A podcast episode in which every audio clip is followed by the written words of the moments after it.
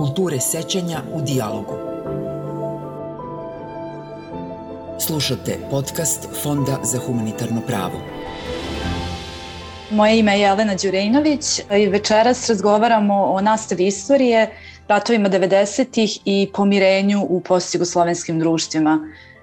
Danas ćemo razgovarati o nastavnim planovima i programima u Srbiji i Hrvatskoj, o sadržaju lekcija o ratovima 90-ih učbenicima, o nastavnicima istorije i učenicima i o tome koji su to najveći problemi nastave istorije o ratovima 90-ih u Hrvatskoj i u Srbiji. Sa mnom su Dea Marić sa Filozofskog fakulteta u Zagrebu, Ana Radaković sa Filozofskog fakulteta u Beogradu i Rodoljub Jovanović, istraživač i trenutno takođe i stipendista na memory programu u Fondu za humanitarno pravo.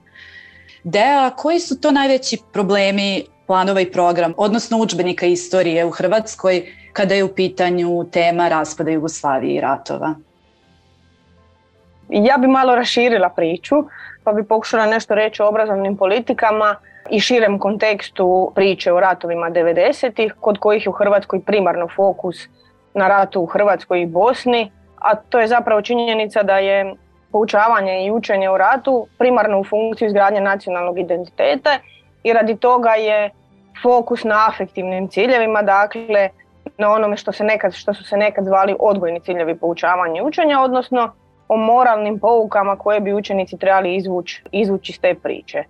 To je tako od početka Hrvatske samostalnosti, samih početaka je rat izuzetno važna tema, a da je tako pokazale su zapravo i zadnje rasprave o kurikulumu povijesti koje su završile 2019. godine kad je donesen novi kurikulum povijesti za osnovne škole i gimnazije i uslijed čijeg donošenja je, su postojale izuzetne rasprave i pritisci zapravo da se o ratu govori na jedan specifičan način, da se koristi službena interpretacija u ratu, dakle ono što je sadržano u deklaracijama o domovinskom ratu i o Luji izdanima 2000. i 2006. od strane Hrvatskog sabora, ta interpretacija u jednoj mjeri unesena i u izvorišne osnove Ustava, dakle postoji čitava struktura onoga što se naziva službenom povijesti. Nastava povijesti je tu viđena zapravo kao faktor koji treba odigrati zadatak po toj e, liniji. Nastavnici su viđeni primarno kao izvođači, izvođači ovakvih politika.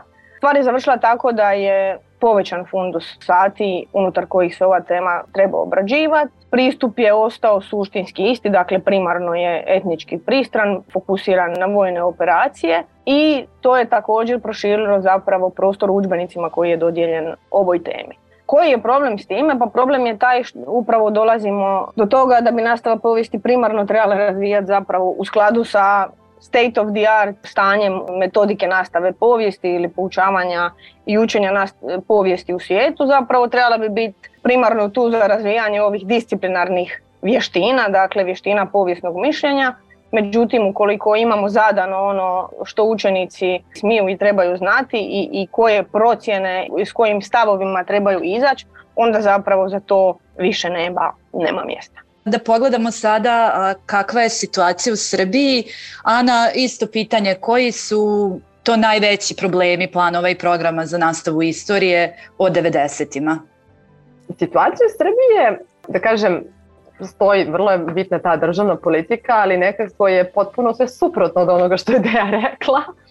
U smislu da se nekako ova tema ostavlja samo zato što se mora. Jako bitan argument u celoj priči jeste što iako je to sad već prošlo 30 godina, sad u zavisnosti tačno o kom delu 90. govorimo, ali sve, sve o svemu više od dve decenije, on i dalje ima taj status recentne, odnosno nedavne prošlosti i samim tim, ako govorimo u kontekstu nastavnih planova, te lekcije u, na časovima istorije spadaju zaista poslednje časove koji se izučavaju u školskoj godini, ali ne samo što su poslednji časovi školske godine, nego su to poslednji časovi školskih godina za kraj određenih obrazovnih ciklusa, odnosno u osmom razredu i najčešće u poslednjem, u završnom razredu srednje škole. Prosto mladi, deca i mladi na kraju osmog razreda, na kraju četvrte godine imaju zaista mnogo zanimljivije stvari kojima bi volili da se bave u tom trenutku, kao što su prijemni ispiti, mature i kad nastavnici kažu da ne stižu to da rade, to je zaista tačno, jer čak i ako pokušaju da rade, koncentracija, oni kojima oni to znanje treba da prenesu je zaista jako mala.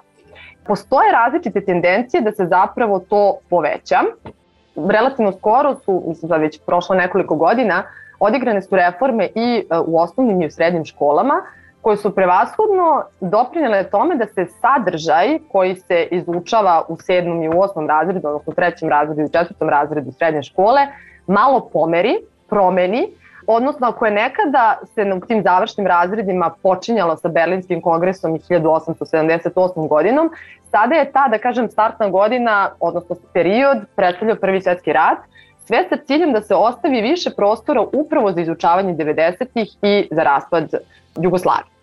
Takođe u srednjim školama ta nova reforma koja je sprovedena i koja je onako vrlo kontroverzna danas u Srbiji u smislu što veliki broj nastavnika izrazio vrlo otvoreno nezadovoljstvo i negodovanje po pitanju te reforme, jeste da se uključuje taj, da kažem, tematski pristup pored hronološkog, znači sve ono je bilo kao i ranije, ne znam, u prvom razredu, stari vek, znači prosto se prati ta hronološka linija, ali u svakom razredu se obrađuje određena tema koja naravno opet nije tek tako, da kažem, spuštena u kurikulum, nego ima, da kažem, određenu teorijsku pozadinu, a ima za cilj razvitak ono što je ideja spomenula, tih koncepata istorijskog mišljenja i razvitaka tog promišljanja, tumačenja istorije kao takve, koja u velikoj meri zapravo omogućava da se pojedine lekcije i pojedine, da kažem, pojedine situacije, procesi i događaje iz 90-ih zapravo mogu raditi i u prvom, i u drugom, i u trećem, i u četvrtom razredu srednje škole. Tu sad dolazimo od toga šta su zapravo problemi. Ja se izvinjavam što malo ćete dužem, ali prosto mislim da je ovo jako, jako bitno za objasniti. Činjenica da je ta reforma ima, kažem, zasnovane na jako nekim dobrim idejama i vrlo je teorijski potkovana, ali vidno je implementacija te reforme nije prošla dovoljno dobro, odnosno nije određena na adekvatan način i nastavnici kad se žale, žale se u suštini s pravom, a to je nedovoljna obuka, objašnjavanje kako da kažem uskočiti u taj novi tematski pristup. S druge strane, nedovoljno spremni učbenici koji bi njima o, prosto olakšali rad i ono što je zapravo ključno, ta reforma podrazumeva i da je sve, da kažem, odrađeno kako bi trebalo u prethodnom obrazovnom ciklusu, odnosno u osnovnoj školi. Najčešći komentar nastavnika je bio pa da, ali kako ja s njima da prođemo temama ako oni ne znaju ono osnovno što je trebalo u osnovnoj školi. Tako da, zato je ta reforma dosta kontroverzna, ali u suštini, ako po tome gledamo, pojedini nastavnici sad zaista imaju priliku i mogućnost više da se bave tim temom. Druga stvar koja je drugi problem koji je isto jako, jako bitan i potpuno se ne smije zanemariti jeste nepripremljeno samih nastavnika za za učenje o toj temi. Uzevši u obzir da sad većina nastavnika koji su u službi nisu učili o 90. u školi niti na fakultetu, pogotovo što, mislim, to su ljudi koji su uglavnom bili svedoci tog vremena ili, da kažem, ili relativno mali kad se sve to dešavalo. Oni prosto i u Srbiji, što za razliku od Hrvatske, ne postoji jedinstven narativ o tome. Znači ne postoji jedinstvena, ne, ne, određene istorijske studije, ozbiljne istorijske studije na koje bi oni mogli da se pozovu i da im budu neka vrsta reference kad počnu to da predaju. Znači, prosto nemaju nešto što bi im bila baza za predavanje svemu tome i naravno nedovoljna obučenost o, po, pogotovo o spada u kontroverzne i osetljive teme, Znači, od onog tog afektivnog kako uopšte pristupiti učenicima i pogotovo, pogotovo nepripremljenost u kontekstu pritisaka javnosti, a to je kako da vam kažem, ako govorimo o nedavnim istorijskim događajima gde su, da kažem, učesnici, svedoci dalje živi, nastavnik je sam naspram porodične priče, porodične istorije i realno tu bitku najčešće gubi. Tako da mora još mnogo da se radi da bi se nastavnik učvrstio i da bi se prosto vratio njemu autoritet i legitimitet da je zapravo on taj koji uči o prošlosti, a ne, a ne svi oko njega. Rodoljube, ti si pisao učbenicima istoriju Srbije, analizirao si sadržaj učbenika. Da li bi mogao da nam navedeš neke najvažnije zaključke kada je u pitanju raspad Jugoslavije i ratovi 90-ih u lekcijama u učbenicima istorije? Ono što piše u tim učbenicima je prilično kontroverzno, rekao bih. Ja sam se fokusirao na dva glavna aspekta, to je na koji način i da li učbenici normalizuju nasilje koje se dogodilo tokom ratova 90-ih i da li ono što je negde poznato u socijalnoj psihologiji i socijalno-psihološke teorije konflikata nam govore da često ti istorijski narativi umeju da podržavaju sam konflikt, znači da nekako produžavaju konflikt iako je on zapravo faktički gotov, da ga nekako psihološki produžavaju. Ono što vidimo u svim učbenicima u regionu, tako i u Srbiji, jeste da se akcenat najviše stavlja na zločine drugih i žrtve koje su pripadnici naše etničke grupe, dakle sve je vrlo etnički određeno i to je najbitnije ko je pripadnik koje etničke grupe.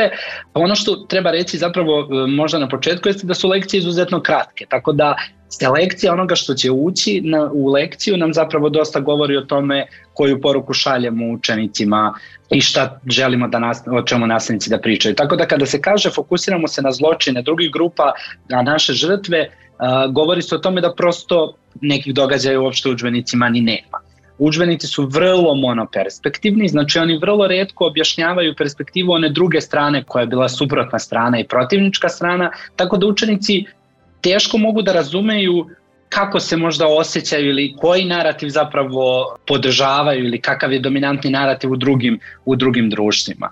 Ni u jednom srednjoškolskom učbeniku se ne pominje ni jedna antiratna inicijativa, niti antiratni pokret, niti organizacije koje su od ne, neke od kojih su i danas aktivne, kao što je na primjer Fond za humanitarno pravo i učenici često uopšte ne znaju da postoje te organizacije i time se šalje jedna vrlo opasna poruka. Stiče se utisak da uopšte nije postojalo nikakvo protivljenje ratu 90-ih i da su prosto cela društva zajedno odlučila da učestvuju u tom nasilju i da niko, niko nije stao i rekao pa možda bi trebalo nešto drugačije da uradimo.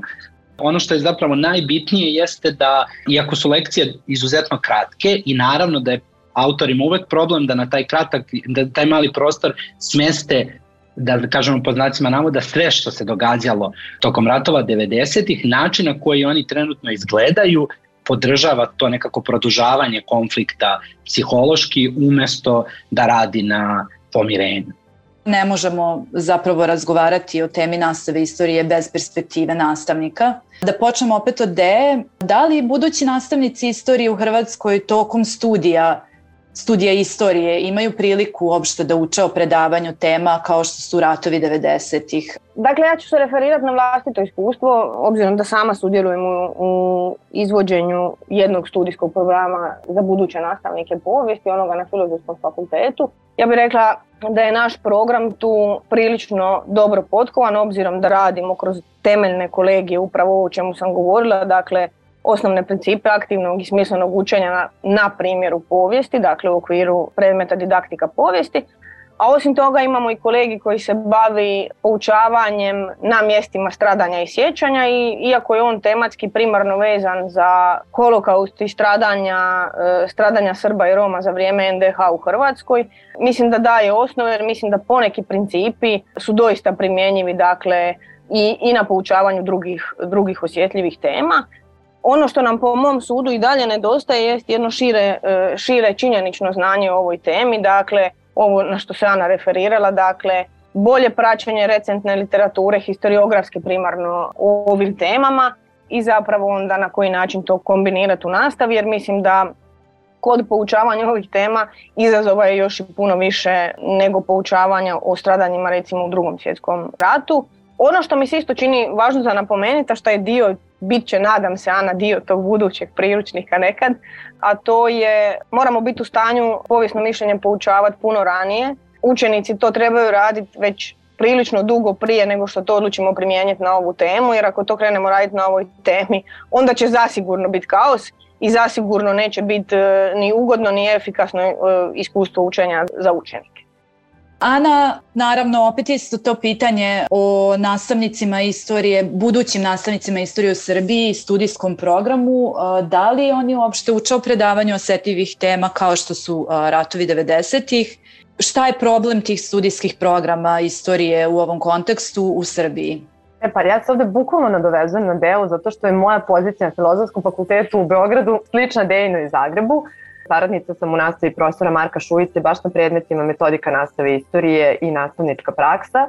I kod nas zapravo to su predmeti koji su neophodni da budući nastavnici istorije polože da bi prosto bili zaposleni i radili kao nastavnici. Sad ispade, moram da hvalim sobstveni posao i tako dalje. Mislim zaista od kada je profesor Šujica preuzeo taj predmet da je on zaista postao mnogo ozbiljniji, mnogo se ozbiljnije radi, mnogo se ozbiljnije pristupa, pristupa stvarima.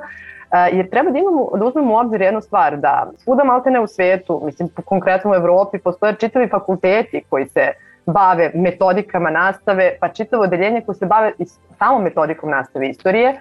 Na Filozofskom fakultetu u Beogradu, znači mi nismo ni, ni stručno polje, mi nismo naučna, naučna oblast. Tako da, e, tako da u tom smislu smo jako institucionalno neprepoznati. Ali uprko svemu tome mislim da se trudimo maksimalno što je, što je do nas da makar u te dve godine, odnosno pošto naši studenti kada dođu na naše predmete, to je četvrti razred osnovnih studija i na masteru, da im zaista omogućimo makar, makar uvid u te neke savremene tokove i da kažem da im, da ih pružimo dovoljno prakse i teorije ono najminimalnije što im je neophodno kad uđu, kad uđu u učionicu i svakako su tu kontroverzne i osetljive teme vrlo, vrlo važna stvar i to što je rekla Deja, trudimo se da im objašnjavamo taj koncept kontroverznih i osetljivih tema ne samo u nastavi istorije 90-ih koja je nekako posebno osetljiva za ovaj prostor, nego i u nekim drugim istorijskim eh, epohama, istorijskim događajima. E sad, ono što ja smatram da su svakako dva naj, najveće problema u ovome jeste pre svega to što se to uči tek na četvrtoj godini. Iskreno mislim da kada bi se to radilo i na nekim drugim godinama, da bi to prosto omogućilo i više teorije i više razumevanja i više prakse, zaista imamo divnu saradnju sa, sa pojedinim nastavnicima iz Beogradskih škola koji su prošli dobre obuke i koji zaista jako dobro obučavaju naše studente. Oni imaju priliku recimo da uđu samo u jednu školu. Znači imaju priliku da odu ili u srednju školu ili u osnovnu školu. I onda, mislim, ekosistemi se u potpunosti razlikuju, na primjer. S druge strane jeste taj moment što je to izborni predmet koji da citiram svoje studente koji oni uzimaju za ne daj Bože zašto upisuju, zašto uzimaju metodiku nastave istorije, jer za ne daj Bože bit će im potrebno ako postanu nastavnici. Nekako postoji taj, valjda, kao što sam rekla, M s jedne strane što smo institucionalno neprepoznati u dovoljnoj meri, a to je taj moment da dobri, uspešni studenti istorije i istoričari uopšte, oni nužno moraju da se bave e, istraživa, istraživanjem, budu istraživači gde je rekla mi smo vrlo uh, svi pri filozofskom fakultetu dobro povezani i sa regionom i sa različitim evropskim organizacijama. Čak ne možemo kroz državu, ne možemo samo preko fakulteta, nego imamo i svoje nevladine organizacije, kao što ja, ja sam podpredsjednica edukacije za 21. vek, koji opet deo Euroklija, Evropskog udruženja nastavnika, edukatora istorije. Evo recimo sad već drugu godinu za redom u saradnji sa Savetom Evrope na Filozofskom fakultetu pravimo da kažem, konferenciju o nastavi istorije gde se trudimo da dovedemo evropske i svetske eksperte na ovu temu, koji će govoriti na ovu temu i da ih povežemo sa nastavnicima istorije u Srbiji, sa donosiocima obrazovnih politika u Srbiji, što mislim da je isto jako važno razgovarati sa državom, da država vidi, odnosno predstavnici države da vide koji su to problemi, onda sa različitim izdavačkim kućama, autorima učbenika, da ipak se nekako obeležimo na toj svetskoj karti i da napravimo neku, neki svojevrsni meeting point za prosto sve učesnike obrazovnog procesa, pogotovo u nastavi istorije. Slušate podcast Fonda za humanitarno pravo. Kulture sećanja u dijalogu. Rodoljube, ti si radio takođe istraživanje a, sa nastavnicima istorije. Šta nastavnici sa kojima se ti razgovarao vide kao najveći izazov kada je u pitanju predavanje o ovim temama? Mislim da mi često zaboravimo da na, većina nastavnika koji trenutno predaju u okviru svojih studijskih programa nisu imali temu 90-ih, e, prosto studijski programi u onom e, delu sadržaja, ne metodike i, psihologije, pedagogije, ne obrađuju tu temu.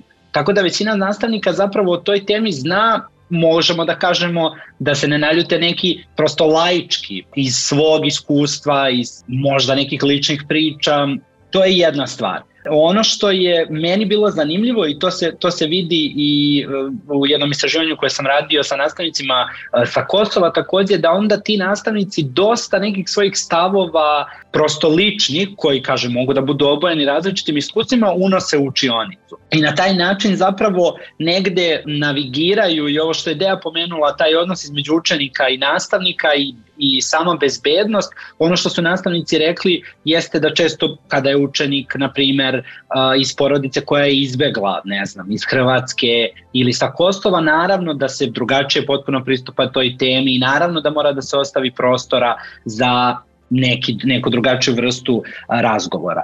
Jedna ispitanica je rekla čak kada pričamo o tome šta se zapravo uči na fakultetu, da se na neki način prebacuje taj vruć krompir i mislim da je to dobra, dobra metafora fakultet nekako nastavnicima istorije budućim kaže pa to nije još istorija, ne znamo, a onda oni dođu u školu pa i oni učenicima moraju kažu pa to je kraj godine, nemam vremena.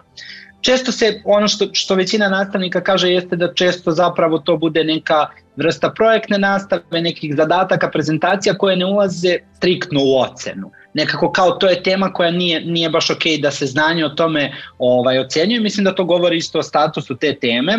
Ono što je isto, isto bitno pomenuti jeste da je ova reforma otvorila prostor da se više na tome radi, ali zapravo mi pričamo o tek poslednjih nekoliko godina. Tako da većina nastavnika sa kojima sam pričao je e, rekla da oni zapravo do pre nekoliko godina uopšte nisu do te teme ni stizali, eventualno su je zadavali kao neko dodatno gradivo koje učenici mogu da, da uzmu, da naprave prezentaciju kako bi možda popravili ocenu, ocenu na kraju godine. Tako da nastavnici definitivno nisu, nisu u dovoljnoj meri, čini mi se, podržani od strane sistema i od strane celokupnog društva da se pozabave, pozabave ovim temama. Šta je sa učenicima sa kojima mm -hmm. si mhm. takođe razgovarao? Šta oni znaju o ratovima 90-ih i gde su to naučili? Pa imamo dobre i loše vesti. Loša vest je da znaju vrlo malo, upravo zbog toga što se to uči na kraju godine, upravo zbog toga što se često ne ostavlja prostor za to, ali dobra vest je da pokazuju jednu želju da nauče više o tome. I kada im se te informacije, ja sam sprovodio istraživanje gde sam ja pokušavao da saznam šta oni znaju, ali su nas razgovor nas je često odvodio na te teme i oni su mi se često na kraju zahvaljivali što su naučili dosta o toj temi i prosto počeli da razmišljaju uopšte kao aha, to je, to je nešto o čemu, o čemu možemo da razmišljamo. Ono što jeste problematično i ono što sam ja zapravo gledao u svom istraživanju jeste da učenici u velikoj meri reprodukuju narative i, i te karakteristike narativa koji oni nekako ponude, kada ih pitate o tome su vrlo slične ovima koje se nalaze u učbenicima, a moj negde zaključak jeste da je to zapravo e, onako mera stvari u celokupnom društvu, u medijima, u različitim izvorima. To su znači prosto kao što su koleginice pomenule, e, istorija se ne uči samo u školi, svi izvori, sve sa čime dolaze u kontakt, nastavnici često pominju i, a i učenici Instagram, YouTube, Ono što je problematično u socijalno-psihološkom smislu je da se često vidi delegitimizacija protivnika, delegitimizacija celokupne grupe, što je jedan psihološki proces gde celokupnoj grupi pri, pripisujemo neke negativne, negativne karakteristike, pa su onda često pripadnici protivničkih tih grupa, to jest bivših protivničkih grupa, okarakterisani kao izuzetno brutalni i okrutni. Kao da, svi su sve svima radili, ali oni su baš okrutni, nemoralni i tako dalje, oni često posmatraju raspad Jugoslavije kao potpuno neizbežan i vrlo onako to elaborišu kako je to, je to tako moralo i ono što sa čime bih završio što je možda najproblematičnije jeste da često nekritički prihvataju nacionalizam kao objašnjenje tog nasilja. Dakle, nasilje prosto dolazi logič, kao logična posledica nacionalizma koji se ne preispituje. Ja bih se sad samo vratila na trenutak na primer Hrvatske i pitala Deu o praksi nastave istorije, odnosno preprekama sa kojima se nastavnici istorije u Hrvatskoj suočavaju kada se radi o ratu koji je takođe dominantni narativ u društvu gde postoji jedan jedinstveni narativ sa kakvim se oni izazovima i preprekama suočavaju u praksi. Prvo je podsjetila na jednu činjenicu koju počesto zaboravamo, a to je da nekad kao angažirana, uh, angažirani pojedinci ili kao znanstvena zajednica ili kao istraživači imamo očekivanja od nastavnika koja nemamo prema, prema nekim akterima u društvu koji imaju puno veću moć i puno su zaštićeniji u svakom smislu, u smislu sankcija, u smislu u smislu odnosa sprem zajednice od samih nastavnika i tu bi prvenstveno nabrojala povijesnu znanstvenu zajednicu, dakle primarno historiografiju i Ana je spomenula i dodavanje vrućega krumpira jel da, od univerziteta do škole, od škole pa natrag pa se vrtimo u krug. Sigurno nije isto nastavnicima koji rade u sredinama, u manjim sredinama, u većim sredinama, nastavnicima koji rade u područjima koja su direktno pogođena ratom u sredinama u kojima rat se nije odigravao na, na ulicama. Postoje načini na koji, na koji nastavnici mogu poučavati ovim temama bez da nailaze na ikakve prepreke. Dakle, to je varijanta u kojoj ostajete isključivo na najpovršnijoj činjeničnoj razini, očekujete ovo najklasičnije nabrajanje vojnih operacija i reprodukciju e, službene interpretacije kroz to. Ukoliko krenete otvarati pitanja, onda je moguće da naiđete na čitav niz prepreka i protivljenja, što od strane samih učenika, što od strane roditelja, što od strane kolega u školi, što od strane udruga žrtava ili udruga veterana, dakle čitav je niz, čitav je niz opasnosti na koje je moguće naići. Također na ovom projektu na kojem sam se malo prije referirala, na projektu se razvijaju radionice koje otvaraju teme o ratovima 90. koji se ne otvaraju u nacionalnim nastavama povijesti.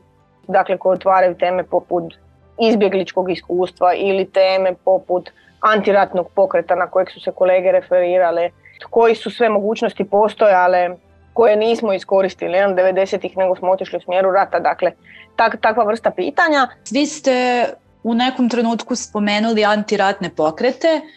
Ana, ti si uključena u inicijativu Muzej 90-ih koja trenutno obuhvata platformu Nepristajanje, Ratna Srbija 90-ih, ali će u nekom trenutku budućnosti postati uh, muzej i trenutno znači postoji taj jedan uh, na sajtu jedan digitalni arhiv koji je posvećen istoriji antiratnog pokreta i nezavisnih medija u Srbiji tokom 90-ih Da li bi on mogao da pomogne nastavnicima istorije da na kvalitetni način predaju u ovom periodu?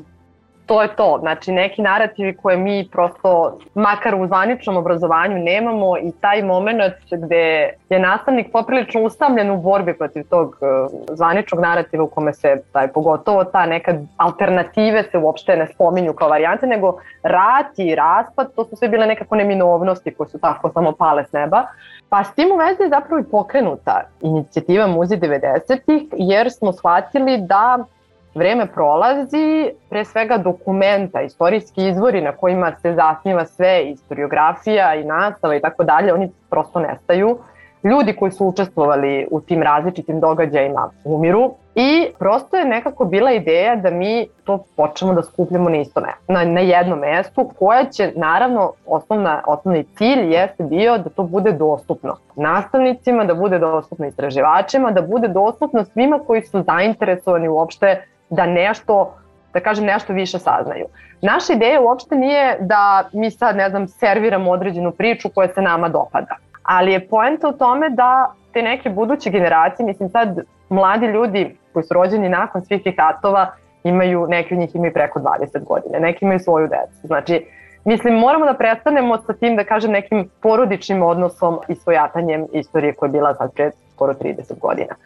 Taj naš virtualni muzej generalno ima zadatak da, da predstavi kroz različite aspekte života ljudi tokom tih 90-ih, da predstavi prosto svaka, svaki tih aspekata će da bude jedna od soba u muzeju i jedna od soba na kojoj smo radili prošle godine jeste bilo nepristajanje, odnosno sve te inicijative i pokreti koje su imali antiratni karakter. Ono što sam na početku rekla da je e, jedan od najvećih problema nastavnika ta nepripremljenost, a ovo je prilika da oni prosto mogu zaista da koriste te istorijske izvore u planiranju svojih časova, u planiranju ovih radionica, i jako je bitno da se um, uprko svim tim, da kažem, zvaničnim i obstrukcijama i preprekama, ipak ljudi moraju da se uključe jer ako ne počnemo mi sami da menjamo, ne možemo očekivati da neko drugi nešto menja. Ma ja bi se referirala zapravo na iskustvo rada sa studentima. Ono što je meni zanimljivo je da od njih dobijam dvije vrste poruka i dvije vrste, dvije vrste odgovora. Jedna je da su užasno zasićeni tom temom, ona je istovremeno, ona je posvuda, ona iskače iz paštete, ona je stalno dio ono, dnevno političkih e, rasprava, izaziva užasno snažne emocije, ljudi oko nje se čini da imaju vrlo, vrlo utvrđene stavove. To je ono čime su zasićeni i čime su preplavljeni, od čega što u njima čini mi se izaziva strah jer ne znaju kud bi na šta bi.